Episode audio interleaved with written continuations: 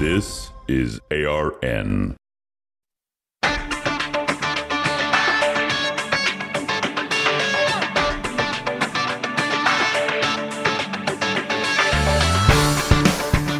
Decidedly Christian, distinctly biblical, and just a little bit nuts. This is Squirrel Chatter. And welcome to the Piney Woods, ladies and gentlemen. I am your squirrel, the host, coming to you from the ARN studios, high atop the tallest tree in the Piney Woods. Good to have you with us. It is Thursday, the first day of February 2024. And this is a po- Squirrel Chatter, a podcast dedicated to scripture, theology, history, current events, and whatever else I want to talk about. We webcast every Monday through Friday at 7:30 a.m. Mountain on Twitter, Facebook, and Rumble, and then the audio podcast is available for download wherever you find fine podcasts. Squirrel Chatter is a proud member of the Christian podcast community. You can head on over to christianpodcastcommunity.com, check out all the great curated podcasts that are over there, and you are certain to find something worth listening to. I guarantee it. How you doing this morning? Oh, uh, uh, quick reminder I will not be here tomorrow. I have winter retreat up at Camp Utmost, where I will go be a cabin counselor for a group of young men yet to be determined. um, I'm sure the camp director has a has a uh, list. I'm not sure even what cabin I'm in. Normally they put me in cabin six because I'm an old man and I like being closest to the bathhouse. Um, because I have to get up in the middle of the night just that's life. um, don't know how much snow is up there. We've got it, the the weather report saying it's going to be in the 40s and rainy on Saturday. So I don't know that the uh, cardboard and duct tape sledding competition is going to take place this year. Um, very difficult to build and sled cardboard and duct tape sleds in the rain, um, even if there's snow on the ground. Um, uh, cardboard does not react well to being wet, uh, as I'm sure you know. So I, I'm I'm wondering about our activities because that uh, that sledding competition is the normal big deal as far as that goes, where they have to build and then race their cardboard sleds cardboard and duct tape. That's all they're allowed. Teams of four. The sled has to hold all four people as it comes down the mountain. Um, it's a fun time, and uh, yeah, I uh, you know, if you scroll back to last year's to look at my Facebook from last year, my Twitter from last year, I think I posted a couple of videos of of uh, sleds coming down the hill. Um, they went a lot further than I was expecting them to. They they actually do pretty good, but not in the rain. So we're going to have to see what uh, what the weekend brings. But uh, all that to say, there will not be a squirrel chatter tomorrow because I'm not going to be here. Uh, well, I'll I'll be here in the morning, but uh, it is my intent to sleep in tomorrow so that I am well rested for my uh, time with teenagers. because um, you know it's Friday evening, all day Saturday, and then Sunday morning, and uh, the the conference ends right after lunch. Um, it's funny. Oh yeah, the our pastor and I, normally the first Sunday of every month is Communion Sunday at Frenchtown Community, but uh, um, with the winter retreat this weekend, myself and one of my fellow elders are both counseling up there. So um, the uh, the pastor decided that we would push communion to the second Sunday of February, because uh, you know he kind of needs us to serve communion. so I mean, it's a small church. It's not like we have dozens and dozens of ushers. Um, so that was the plan. Mm. All right. So let me see. We have. Oh, the other thing. I woke up this morning. You know, we're just a just a couple of weeks, few weeks away from Shepherd's Conference because it's it's right there at the beginning of March, and um, I woke up this morning to news reports that Alistair Begg has been dropped from the Shepherds Conference lineup. I find this very saddening. Um, I'm, I'm, I'm, I'm perfectly in agreement and understanding of his not being included in the lineup at Shepherds Conference with everything that's going on. It would be a huge distraction. It would, even if he came out today and repented and said, you know, I've listened to all these people's counsel and I've rethought my position and I was wrong, et cetera, et cetera, et cetera, it would still dominate the the the conference. Um, and if he continues as he has this last week with a doubling down of his position, it would certainly overshadow the conference. Um, so I think it's best for the conference that he not attend. And in a lot of ways, I'm thinking it might be best for, for Alistair too. Uh, it'd be nice if if he, you know, if he did rethink his position, um, because he's getting pushback from not, you know, Pharisaical fundamentalists. He's getting pushback from a lot of his friends. Um, I read that uh, many of his fellow elders at Parkside disagree with his um, advice. So staff and and uh, there's there's there's a hubbub going on in Ohio right now um, at at Parkside Church, to my understanding. Um, and you know I don't know any details. I actually don't know anybody there, um, because I don't think I do. Um, I did at one time. I have spoken to Alistair Begg twice in my life, once on the phone and once in person. Very gracious at both times. Um, he was very influential um, early on in my ministry. Um, you know, just listening to his messages. Um, influential in my preaching. Uh, influential in my ecclesiology. Um, you know, listening to him preach through the pastoral epistles um, was formative to me. Um, he was he was somebody that I was listening to early on as I was discovering the doctrines of grace, and so his he, he's been um, for I don't know how long he's been on the radio, but I've been listening to him for well over twenty years. Um, and he has always been somebody that that I didn't agree. You know, certainly don't agree with him on everything. Don't agree with his eschatology.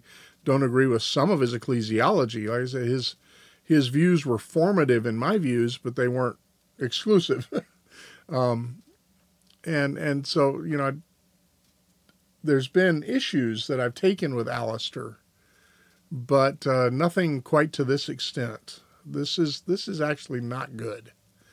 Um, it's going to it's going to be harmful to the church. It's it's uh, it's taking the legs out of uh, out from under a lot of pastors who would stand firm on the issue, and and so I I understand that that uh, why he has been dropped. I have not seen any official announcement from Shepherds Conference. When I checked the website, it's it has not been changed or updated yet.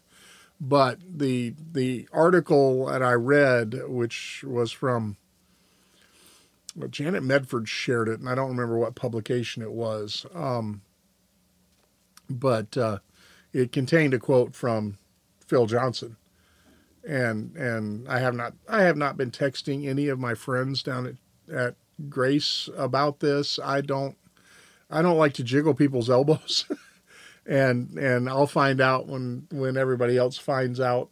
Um, I don't I don't like to. Okay, the only public, the only private message I sent in the last couple of days about any issue of import, um, other than you know, we had a a church member whose pump was out, and I was in communication with the other elders and deacons about getting that fixed. But that's not, you know, Um, but the the only thing that I did is I, I contacted Peter Goeman at Shepherd Seminary um, because I had heard that Dr. Larry Pettigrew had passed away, and and he had, and and that was, you know, and I just I just contacted him to confirm it because I hadn't seen any kind of official announcement. I had just seen somebody on on Facebook offering condolences, and so I wanted to confirm it before I said anything. Um, and and Dr. Pettigrew did indeed pass away. I think that was Tuesday, Monday or Tuesday. Um, but that's the only, you know, that I, I sent somebody a, a text saying, "Hey, what's going on?" I have not been texting, you know, Phil or or any of the people you know that I know at Grace Church, you know, Phil or Mike or or or anybody about what's going on with Begg and Shepherd's Conference because they don't need me looking over their shoulder. I'll find out when I find out. I don't need to be on the inside of these things. Um, and I, like I said, I don't want to jiggle anybody's elbow. Um, they don't need the distraction. But Phil commented in this article um, that Dr. MacArthur had spoken to Pastor Begg and, and that indeed that, that Pastor Begg would not be speaking at Shepherd's Conference. So nothing official yet from Grace Church or the Shepherd's Conference organizers. So that is that. All right. What do we got coming up today? We have our scripture reading from the Legacy Standard Bible. We have prayers from the Book of Common Prayer. We have a reading from John MacArthur's Daily Readings from the Life of Christ. And it's Thursday, so it's Theology Thursday. We are in the 1689 London Baptist Confession of Faith, chapter 19 of the Law of God, paragraph 5. Mm. Coffee, wonderful stuff. I am using my Steeplehouse coffee mug this morning. Steeplehouse Coffee is the coffee shop at Grace Community Church, uh, right there on the Grace Walk. Um, looking forward to having some coffee from there in the coming month. Um, it's a it's a it's a good thing, um, and uh, they do a good job. Good coffee. There's uh, there's also a restaurant on on campus, Grace Grill, and um, mostly it's there to. It's like, you know, you've got a bookstore, you've got a, a Grace Grill, which does fantastic burgers, and you've got this coffee shop, Steeplehouse Coffee, and what a lot of people don't realize, they think, you know, what is a church doing with all that? A, it's a big church. But it's also the campus of the Master's Seminary. So having, you know, if you go to a your college campus, there's a coffee shop, there's a restaurant, there's a bookstore. So, you know, this is a, a graduate school and and having a coffee a coffee shop and a restaurant and a bookstore are not that unusual. so, um, you know, we don't need to uh, read any more to that. I mean, it, we're not talking about a seeker sensitive church with a coffee shop in the lobby. Um, although, can I be honest? I don't object to a coffee shop in the lobby. I don't object to a church having a coffee shop. I say that as a coffee drinker. I like being able to drink coffee.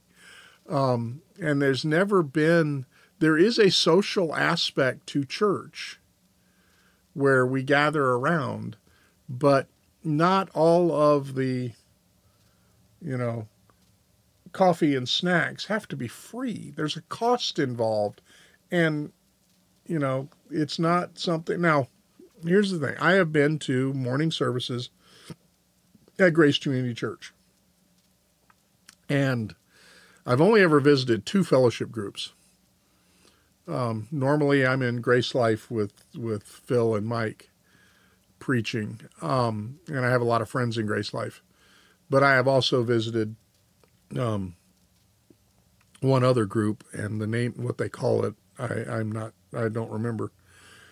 but both of these both of those groups had, you know, coffee and donuts laid out for people for free. You know, it's not.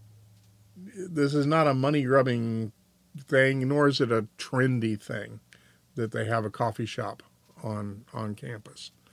Um, that's just kind of a weird aside, but it occurred to me because I have heard people critical of, you know, get rid of the coffee shop in the lobby. There's nothing wrong with a coffee shop in the lobby, just like there's nothing wrong with a bookstore in the church. If the book is, if the church is big enough, and there's nothing wrong with big churches. The problem is when size is what matters. But that's a topic for another day. All right. Let us begin 15 minutes into the program with the prayer of confession from the 2019 Book of Common Prayer. Almighty and most merciful Father, we have erred and strayed from your ways like lost sheep. We have followed too much the devices and desires of our own hearts. We have offended against your holy laws. We have left undone those things which we ought to have done, and we have done those things which we ought not to have done. And apart from your grace, there is no health in us.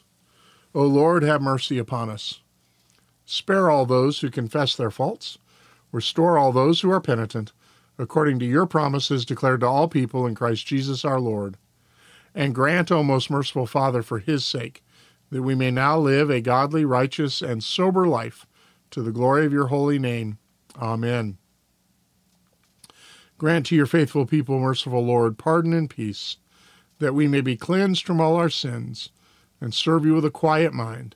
Through Jesus Christ our Lord. Amen. Now, our prayer for the reading of the Word. Blessed Lord, who caused all holy scriptures to be written for our learning, grant us so to hear them, read, mark, learn, and inwardly digest them, that by patience and the comfort of your holy word we may embrace and ever hold fast the blessed hope of everlasting life, which you have given us in our Savior Jesus Christ, who lives and reigns with you in the Holy Spirit, one God, forever and ever. Amen. All right, our scripture reading today is Genesis 37 and Psalm 37. Genesis 37. Now Jacob lived in the land where his father had sojourned in the land of Canaan. These are the generations of Jacob. When Jake, Joseph, when 17 years of age, was pasturing the flock with his brothers while he was still a youth along with the sons of Bilhah and the sons of Zilpah, his father's wives. And Joseph brought back an evil report about them to their father. Now Israel loved Joseph more than all of his sons because he was the son of his old age, and he made him a varicolored tunic. And his brothers saw that their father loved him more than all his brothers, and so they hated him and could not speak to him in peace. Then Joseph had a dream, and he told it, told it to his brothers. So they hated him even more. And he said to them, Please listen to this dream which I have had. Indeed, behold, we were binding sheaves in the field, and behold, my sheaf rose up and also stood upright, and behold, your sheaves gathered round and bowed down to my sheaf. Then his brothers said to him, Are you really going to reign over us? Are you really going to rule over us? So they hated him even more for his dreams and for his words. Then he had still another dream and recounted it to his brothers and said, Behold, I have had still another dream, and behold, the sun and the moon and eleven stars were bowing down to me. And he recounted it to his father and to his brothers, and his father rebuked him and said to him, What is this dream that you have had? Surely I and your mother and your brothers really come to bow. Shall I and your mother and your brothers really come to bow ourselves down before you to the ground? And his brothers were jealous of him. But his father kept the saying in mind. Then his brothers went to pasture their father's flock in Shechem. And Israel said to Joseph, Are not your brothers pasturing the flock in Shechem? Come, and I will send you to them. And he said to him, I will go. Then he said to him, Go now and see about the welfare of your brothers and the welfare of the flock, and bring word back to me. So he sent him from the valley of Hebron, and he came to Shechem. And a man found him, and behold, he was wandering in the field. And the man asked him, What are you seeking? And he said, I am seeking my brothers. Please tell me where they are pasturing the flock. Then the man said, They have journeyed from here, for I heard them saying, Let us go to Dothan. So Joseph went after his brothers and found them at Dothan. And they saw him from a distance. And before he came close to him, they plotted against him to put him to death. Then they said to one another, Here comes this dreamer. So now come and let us kill him and cast him into one of the pits. And we will say, A wild beast devoured him. Then let us see what will become of his dreams. But Reuben heard this and delivered him out of their hands and said, Let us not strike down his life. Reuben further said to them, Shed no blood. Cast him into this pit that is in the wilderness, but do not put forth your hands against him, that he might deliver him out of their hands and return him to his father. Now it happened, when Joseph reached his brothers, that they stripped Joseph of his tunic, the varicolored tunic that was on him, and they took him and cast him into the pit. Now the pit was empty, without any water in it. And they sat down to eat a meal. Then they lifted up their eyes and saw, and saw, and behold, a caravan of Ishmaelites was coming from Gilead, with their camels bearing aromatic gum and balm and myrrh, going to bring them down to Egypt. And Judah said to his brothers, What gain is it that we kill our brother and cover up his blood?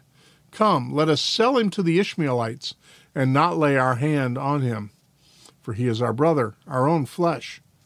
And his brothers listened. Then some Midianite traders passed by, so they pulled him up and lifted Joseph out of the pit and sold Joseph to the Ishmaelites for twenty shekels of silver. Thus they brought Joseph into Egypt. Then Reuben returned to the pit, and behold, Joseph was not in the pit. So he tore his garments. Then he returned to his brothers and said, The boy is not there. As for me, where am I to go? So they took Joseph's tunic and slaughtered a male goat and dipped the tunic in the blood. And they sent the vari-colored tunic and brought it to their father and said, We found this. Please recognize it, whether it is your son's tunic or not. And he recognized it and said, It is my son's tunic.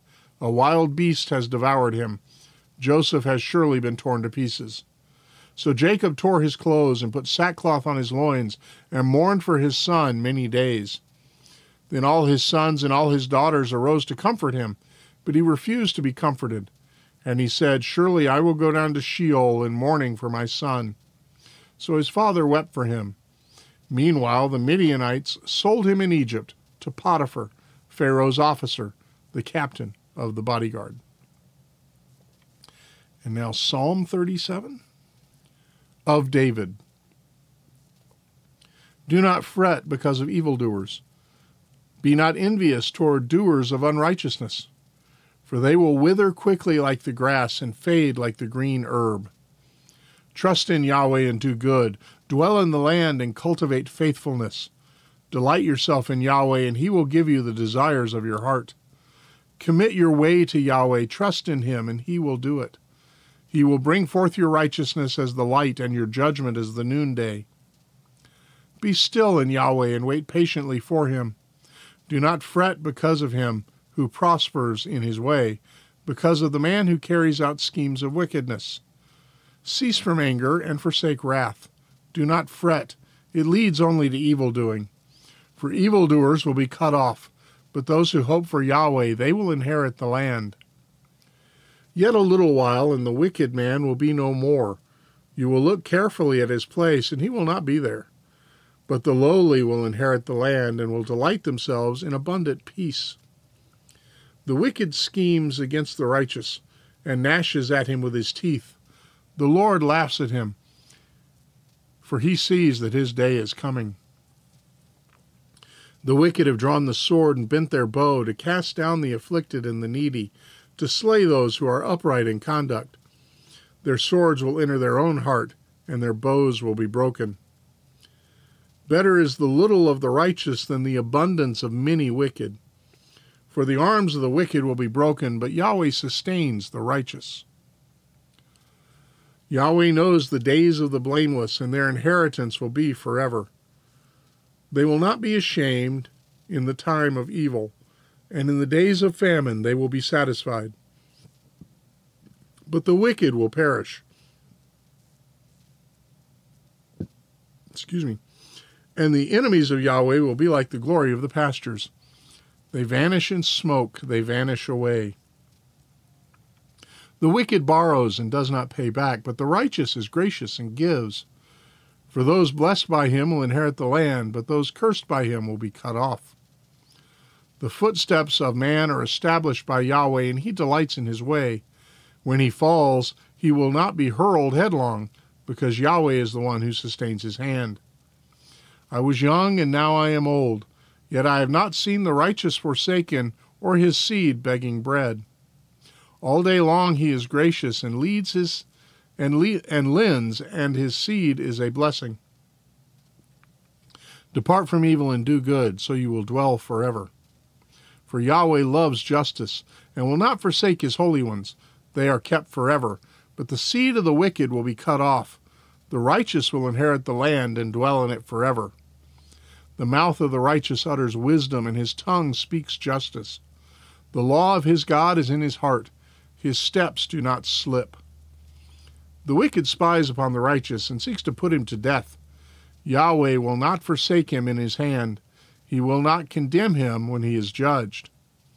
Hope for Yahweh and keep his way, and he will exalt you to inherit the land. When the wicked are cut off, you will see it. I have seen a wicked, ruthless man spreading himself like a luxuriant tree in its native soil. Then he passed away, and behold, he was no more. I sought for him, but he could not be found.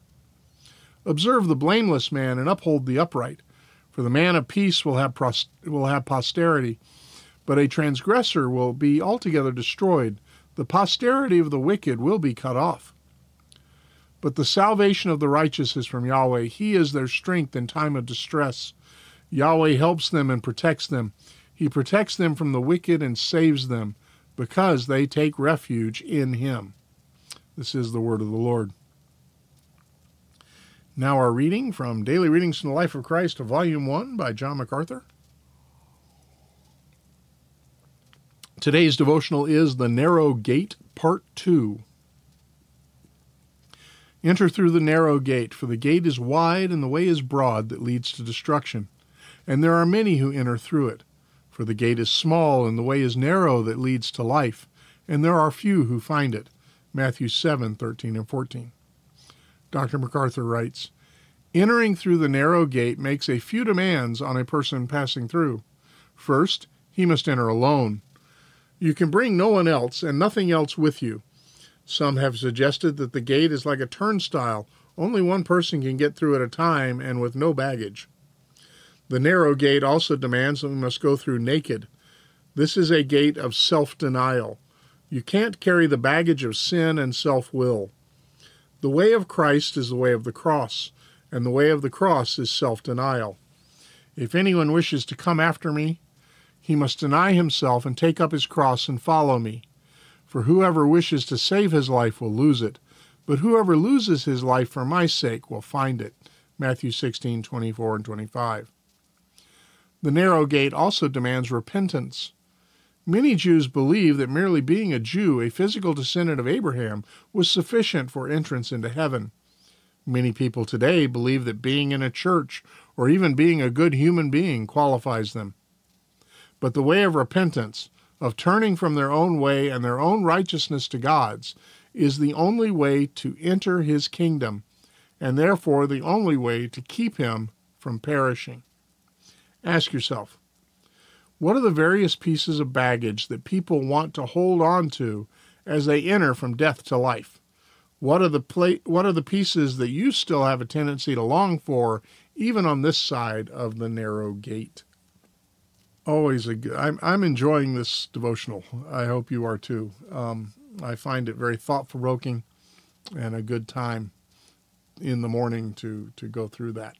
Um, so thanks for being with me. Just you know, there, there's only a few hundred of you, but uh, you know, a few hundred. Are, that's across all platforms. Um, but that's pretty cool. We get together, we read the Bible, and we talk about it. That's a good way to start the day.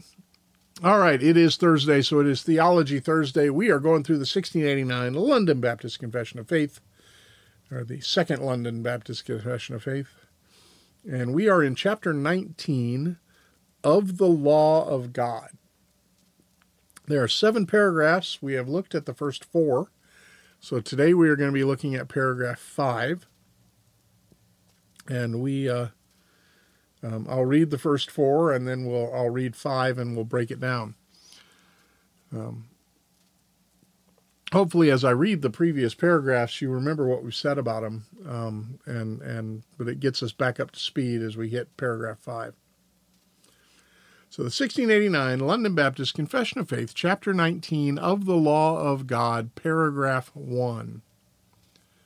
God gave to Adam a law of universal obedience written in his heart, and a particular precept of not eating the fruit of the tree of knowledge of good and evil, by which he bound him and all his posterity to personal, entire, exact, and perpetual obedience, promised life upon the fulfilling, and threatened death upon the breach of it and endued him with power and ability to keep it. I still, every time I read this paragraph, that phrase, personal, entire, exact, and perpetual obedience to the law of God, that is such a good phrase. And uh, when we talk, go back and listen to our discussion of paragraph one, because I think it's a it's an important one. Paragraph two.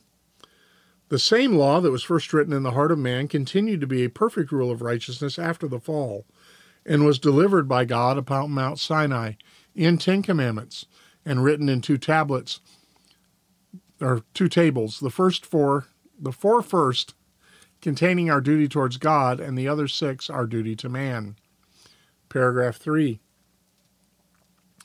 Besides this law, commonly called moral, God was pleased to give to the people of Israel ceremonial laws containing several typical ordinances, partly of worship, preconfiguring Christ, his graces, actions, sufferings, and benefits, and partly holding forth diverse instructions of moral duties.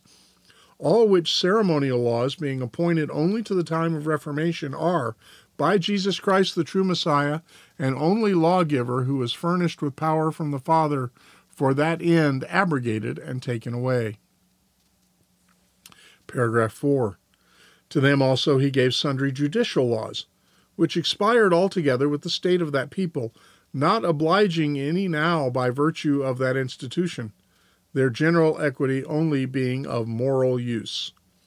And now the paragraph we're looking at today, paragraph 5. The moral law does forever bind all as well justified persons as others, to the obedience thereof, and that not only in regard to the matter, matter contained in it, but also in respect of the authority of God the Creator who gave it. Neither does Christ in the gospel any way dissolve, but much strengthen this obligation. Believers are still bound to the law, the moral law, not the ceremonial law, not the the uh, um, territorial law. What's the, the the statutory laws of Israel, and not to the the ceremonial laws of temple worship, but the moral law, what is right and what is wrong, is binding on all people. We, as followers of Jesus Christ, are to love what is right and do what is right. And the, the way to know what is right is revealed to us in the Word of God. And so the moral law does forever bind all the, the justified and the unjustified. Um, this is our standard of conduct. Now, it is not a way of salvation. We, we cannot perfectly keep the law but we're obligated to keep the law, the moral law. This is the standard of right and wrong by which we are to live. Now, like I said, it, it, it's it's not a matter of legalistic observance like the Pharisees did, but it is a matter of you know recognizing what is right and wrong, rejecting what is wrong and striving towards what is right, knowing that you're not going to be perfect in it. Um, I, I I've used this example before, but I'll bring it up again. A professional pl- baseball player's batting average. If a professional baseball player has a lifetime batting average in excess of 300, he's probably going to be in the Hall of Fame. he's going to be one of the best hitters of all of baseball. Um, now, now some some good hitters may have stretches of four, even 500 batting averages, but lifetime over the whole life, if it's over 300, that's a good baseball player. um, you know, I'm talking about you know at the professional level. I mean, I could probably go out and have a you know seven or eight hundred batting average against some little league pitcher, even even now in my late fifties. Um, but uh, and being out of shape. Um, I think I still remember how to swing a bat. I might need to get new glasses before I try it. Um, I'm due for an optometrist appointment. So, you know, but a, a, professional baseball player against professional pitchers, if he has a lifetime batting average of 300, he's fabulous. Well, that still means that seven out of 10 times he came up to bat, he didn't get a hit. He either struck out or he hit the ball and it was caught, or, you know, he, you know, he didn't get a hit.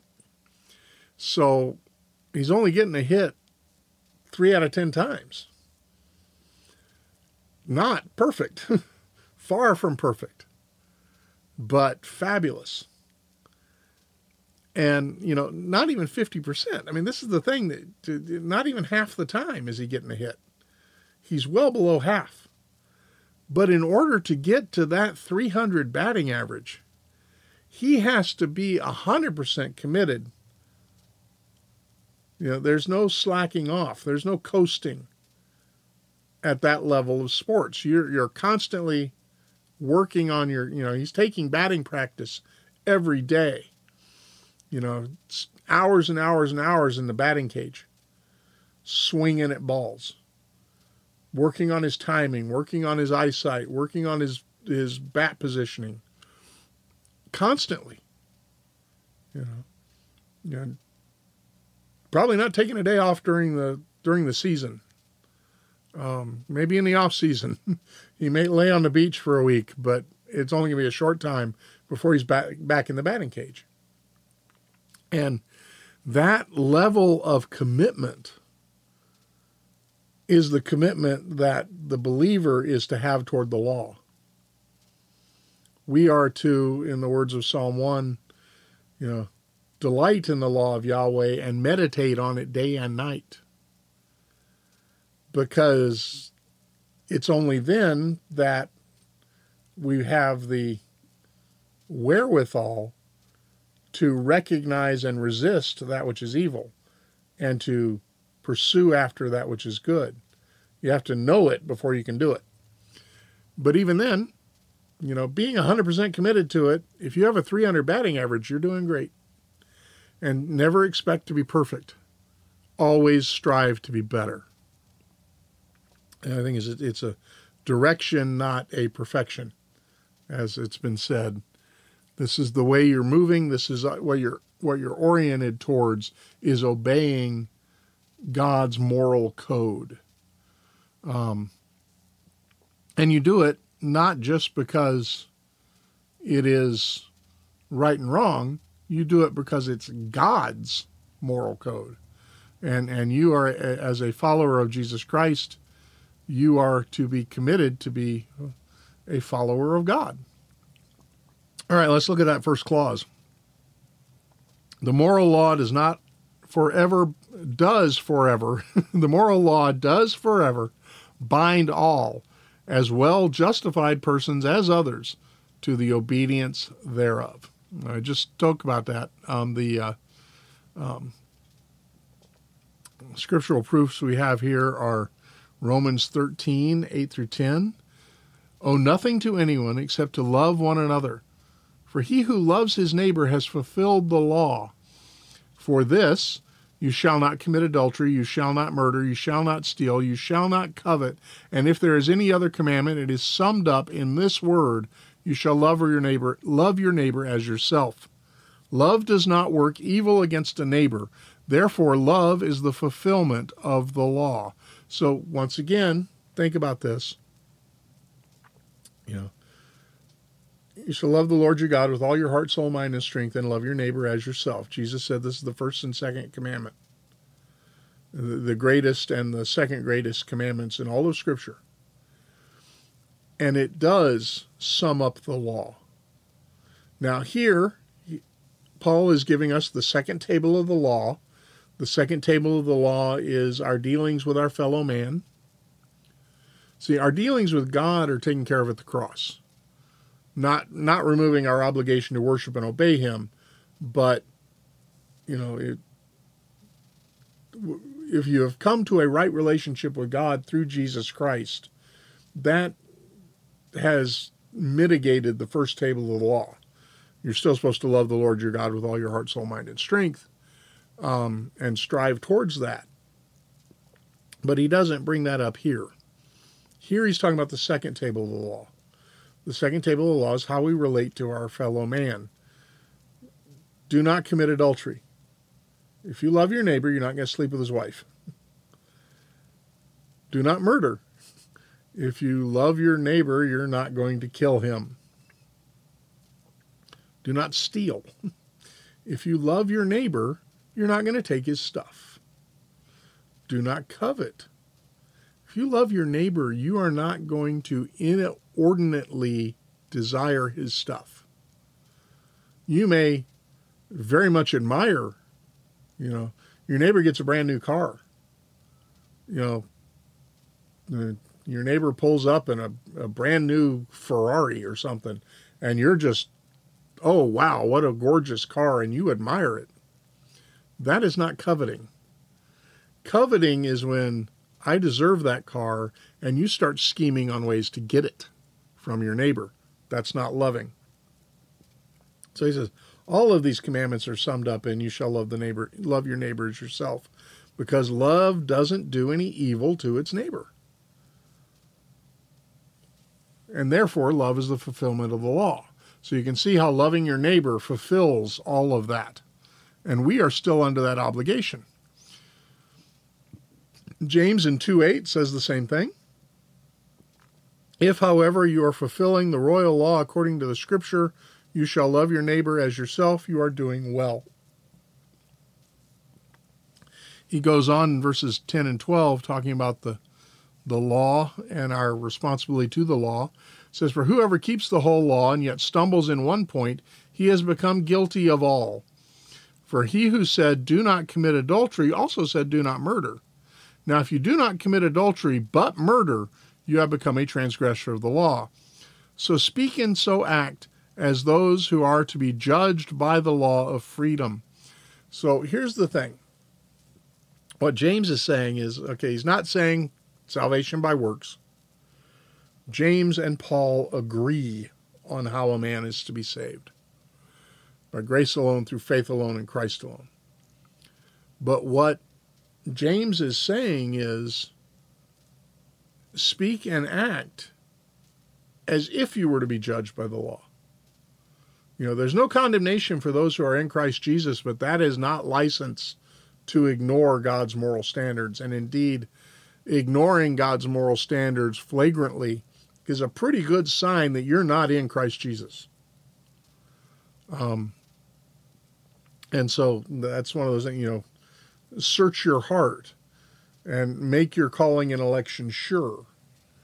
In in you know, am I really a Christian? If you are living in in blatant open sin and rebellion against God, you need to question your relationship with him. Because if you have a relationship with him, you are going to strive and act accordingly. And that's what James is saying. So that the obligation to obey the law is not removed by salvation. Indeed, it's actually kind of reinforced. The next clause And that not only in regard to the matter contained in it, but also in respect of the authority of God, the Creator who gave it. So we don't do what is right and reject what is wrong solely on the basis of that's right and that's wrong. It's also we we pursue the right and reject the wrong because this is God who told us to do it. So the, the you know we are under the authority of God the creator. And so you know you obey the one whose authority is over you. You're, you're either a slave of Christ or you're a slave of sin. But a slave obeys his master. Who is your master? God or sin? And so that's a very, very important thing. Now, the, the proof text we're given here is that same James 2 10 and 11 about uh, you know, whoever keeps the whole law and yet stumbles in one point, he's become guilty of all. For he, and the he there is, is God, for he who said, Do not commit adultery, also said, Do not murder. So the, the, the authority of the law is God's authority. God determines what's right and wrong, not you or I. And it is his authority that we are to submit to as followers of Jesus Christ. Then the next clause says, Neither does Christ in the gospel any way dissolve, but much strengthen this obligation. In coming to salvation and in the teachings of Jesus Christ, we are in no way released from the moral requirements of the law. We, we, we are not free just to go sin to our wicked little heart's content. That is not the way of the Christian. You know, we are to be moral, upright, striving to live righteous lives in accordance with God's revealed moral standard. And and the coming of Jesus Christ doesn't take that away. And indeed it strengthens it because now we have a much better understanding of all that God has done for us. And and therefore we ha- we should be obeying it. Now, the text we're given here is Matthew 17 through 19. Do not think that I came to abolish the law or the prophets. I did not come to abolish, but to fulfill. For truly I say to you, until heaven and earth pass away, not the smallest letter or stroke shall pass from the law until all is accomplished. Whoever then annuls one of the least of these commandments and teaches others to do the same shall be called least in the kingdom of heaven. But whoever does and teaches them, he shall be called great in the kingdom of heaven. Now, there are several ways that we can look at Jesus fulfilling the law. Certainly, he fulfilled all of the Old Testament texts of the first coming of the Messiah. All of the prophecies and promises, you know, are, are fulfilled in Christ. He also and, and I speak about this a lot, you know, the, the active obedience of Christ. He kept the law perfectly. None of us have fulfilled the law in that sense, but he has perfectly. So he came to fulfill it in that sense. But he, he also you know, did not abolish the law in that it is still here. He said, not the smallest letter or stroke is going to pass away from the law until all is accomplished. So there is the promise here of prophecies yet to be fulfilled, but there is also the obligation to obey the commandments, as verse 19 says. Whoever then annuls one of these commandments and teaches others to do the same shall be called least in the kingdom of heaven. So we are to obey not the ceremonial, not the civil, but the moral law of God.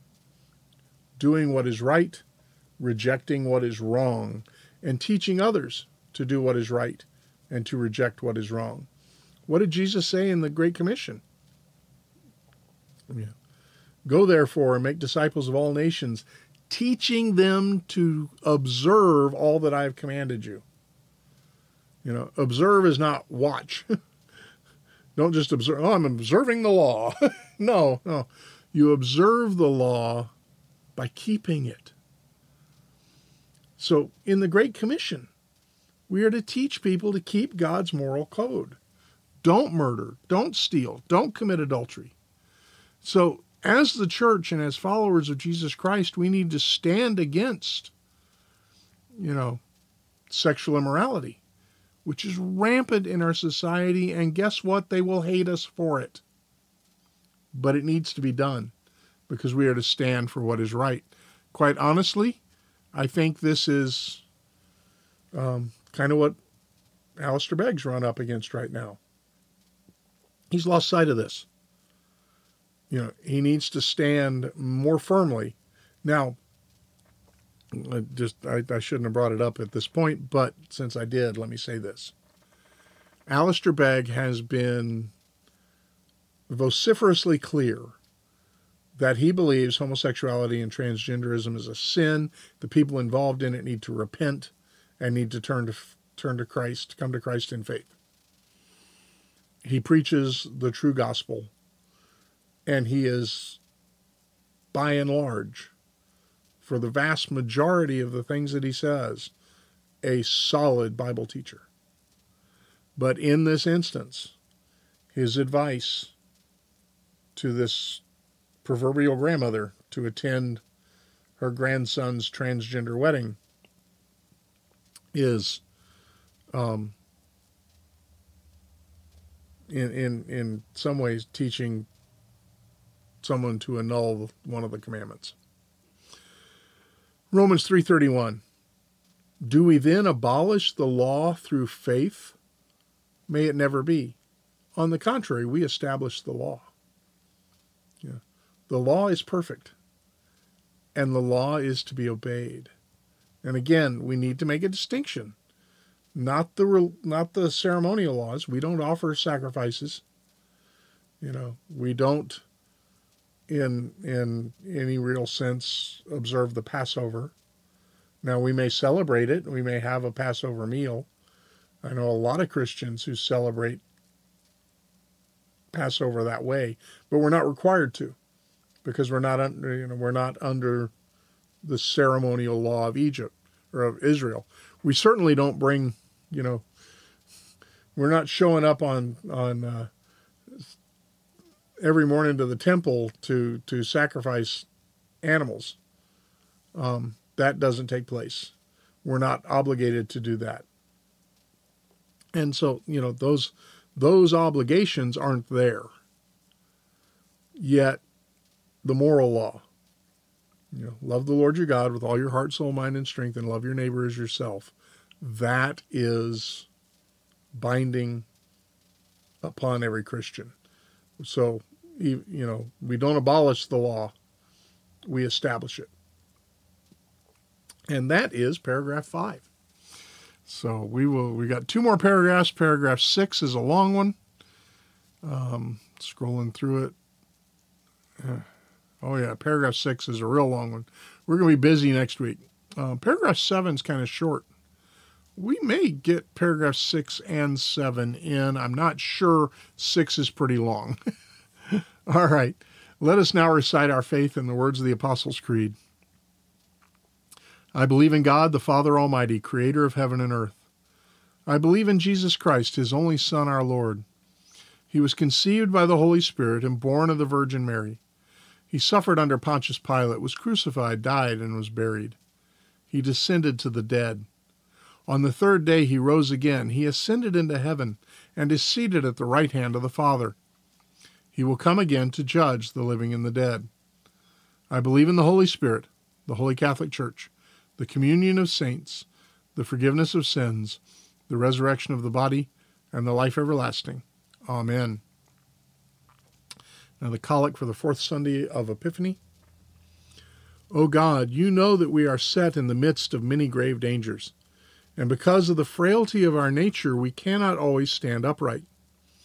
Grant that your strength and protection may support us in all dangers and carry us through every temptation. Through Jesus Christ our Lord, who lives and reigns with you in the Holy Spirit, one God, forever and ever. Amen. The Collect for Guidance. Heavenly Father, in you we live and move and have our being.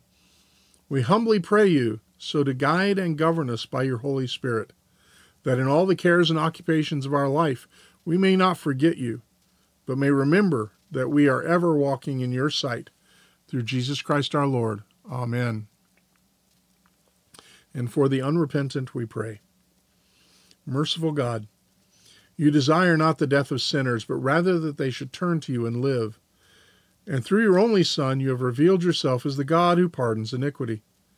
Have mercy on the unrepentant and those who do not believe.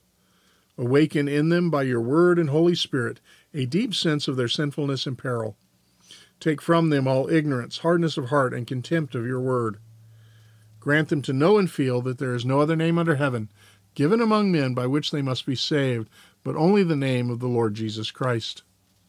And so bring them home and number them among your children, that they may be yours forever, through Jesus Christ our Lord, who lives and reigns with you in the Holy Spirit, one God, world without end. Amen. All right, folks, that is Squirrel Chatter for today, and that is Squirrel Chatter for this week. As once again, I want to remind you, I will not be tomorrow morning. Um, excuse me. And because this is the last Squirrel Chatter of the week, allow me to remind you to go to church on Sunday. Now, I know what you're thinking. Squirrel, you're not going to be in church on Sunday. You're going to be up at camp. Special occasion. um, you know, I'm traveling, and believe me, I will be worshiping God with the folks at the camp. We will have services Sunday morning, um, just not in the context of my local church. Um, but uh, I, I, don't, I, I, I in no way feel like I am uh, abrogating my responsibility to worship the Lord this weekend. But you need to be in church if at all possible. So find yourself a good Bible teaching church and commit yourself to it. Become an active part of it. Submit yourself to the leadership of the church. Sit under solid teaching of the word. Worship with the saints. Be accountable and hold others accountable to the revealed will of God. And uh, that's that's the way the Christian ought to live. All right, folks. Have a great weekend. Do the things you ought to do. Don't do the things you ought not do. Whatever you do, do it for the glory of the Lord. Go to church on Sunday. See you here Monday. Another episode of Squirrel Chatter. Take care. God bless.